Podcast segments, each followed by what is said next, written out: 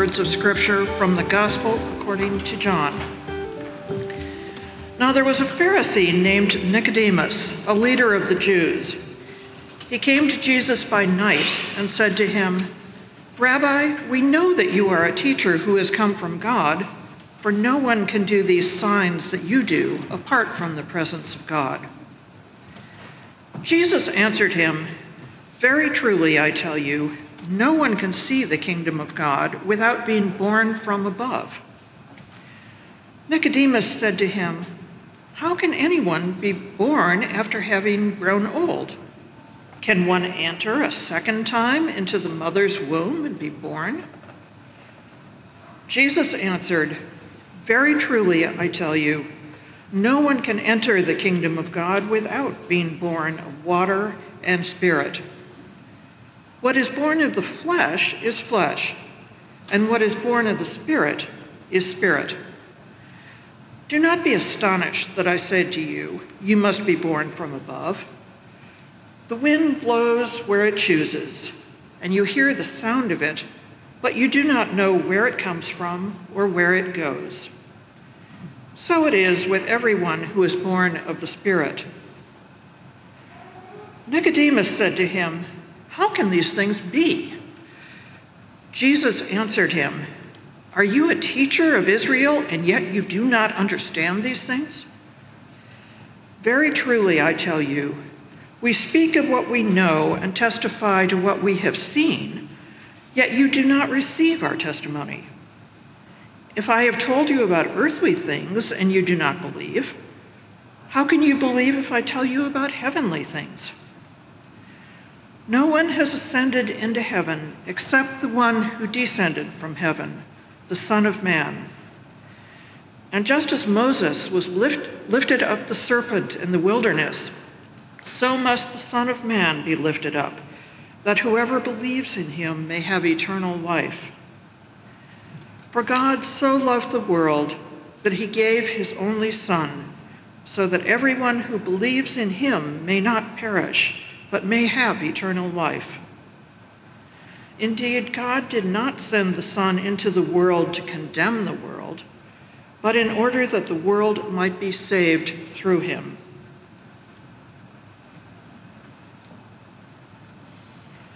Receive what the Spirit is saying. Thanks be to God.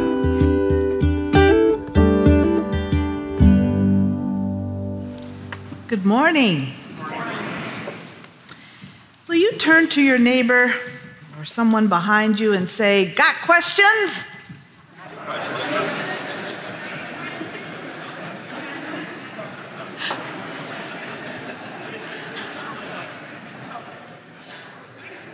I thought I'd make you relax just a little bit. It's good to be with you again and good to be on this journey of holy darkness as we embrace this sacred time of preparation in Lent. Let's see what God has for us. Will you pray with me? We have questions. Maybe there'll be answers. Amen. You know that book, that I think every young person should read. Rainer Rilke's book, Letters to a Young Poet, says in there, live the questions now, so that gradually, eventually, maybe, you may live into the answers. But here's the thing I don't know about you if you've noticed, but we're having a hard time living into any questions lately as a country. We don't want to have we, we don't want to have conversation. We don't want to have questions. We don't want people to read books.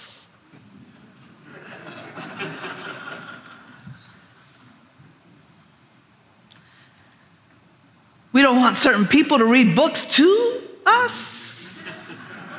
You know what I mean?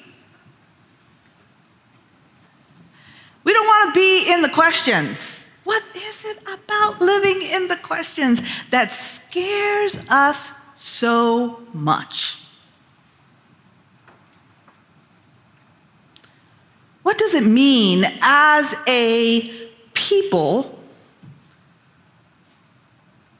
stop asking questions? What does it create?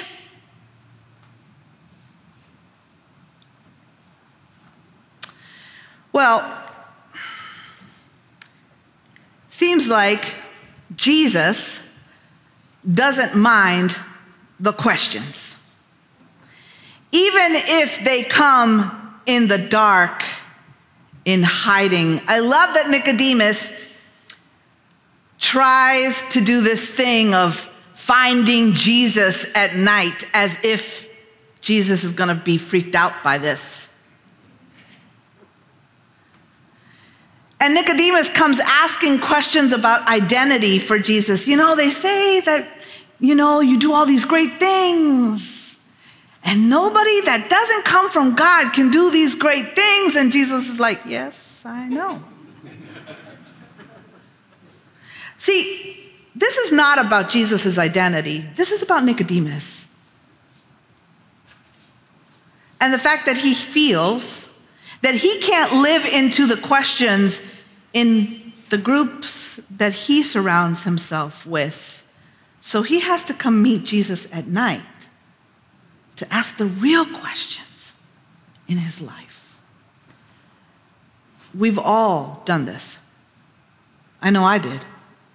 I still do. There are spaces where I can't ask questions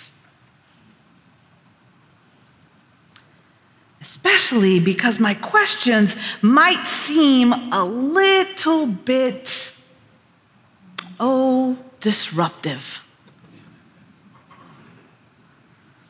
Like, why are there kids in cages? Why can't my trans daughter live into her fullness without being persecuted? Why can't I say Black Lives Matter in this school? Why would you ever launch a war against Puerto Ricans and remove Roberto Clemente's book off the library? Do you know what you're doing? I mean, next to Jesus is Roberto Clemente, just saying.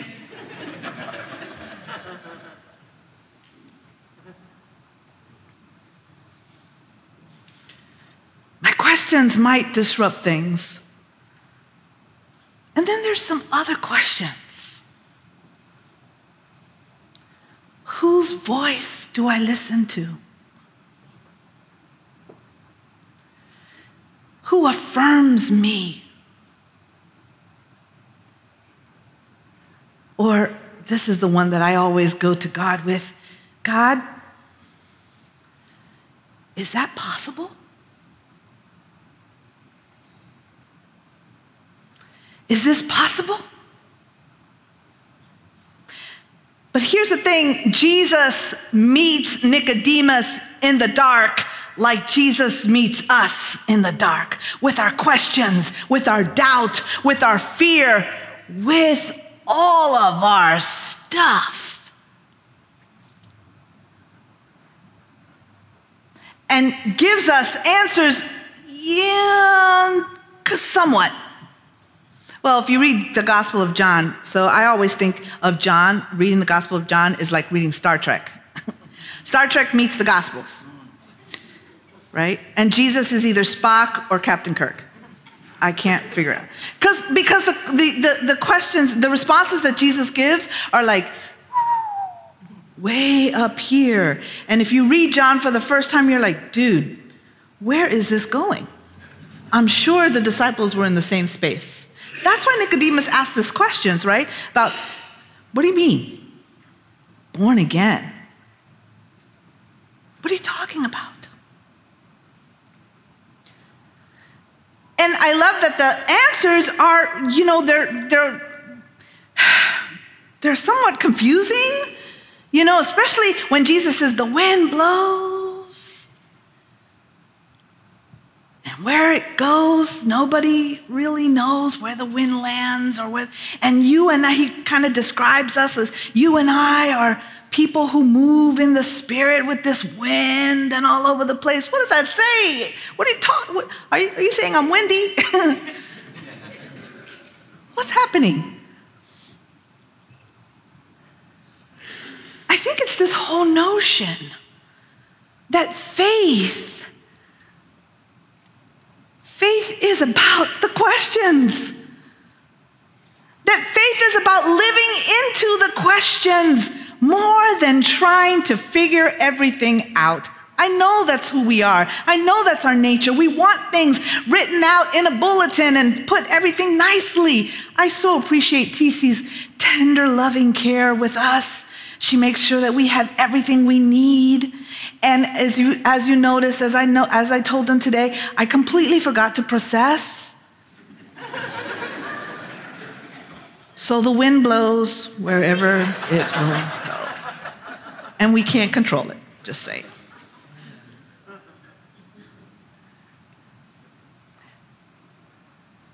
These questions, they form us and shape us and allow us to breathe. And what would happen if in the world they would see a body like this, a body that embraced the questions and a body that embraced the night and a body that embraced the uncertainties of life and the body that, that would take these questions and say, We may not have all the answers, but we'll stand in the questions with you. What would happen?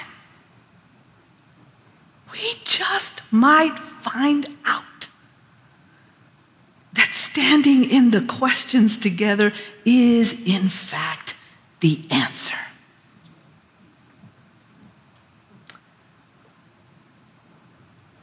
Thank God for the questioning body of Christ that embraces this space, embraces the night, and embraces the questions so that we may be together the answers that the world is looking for. Amen.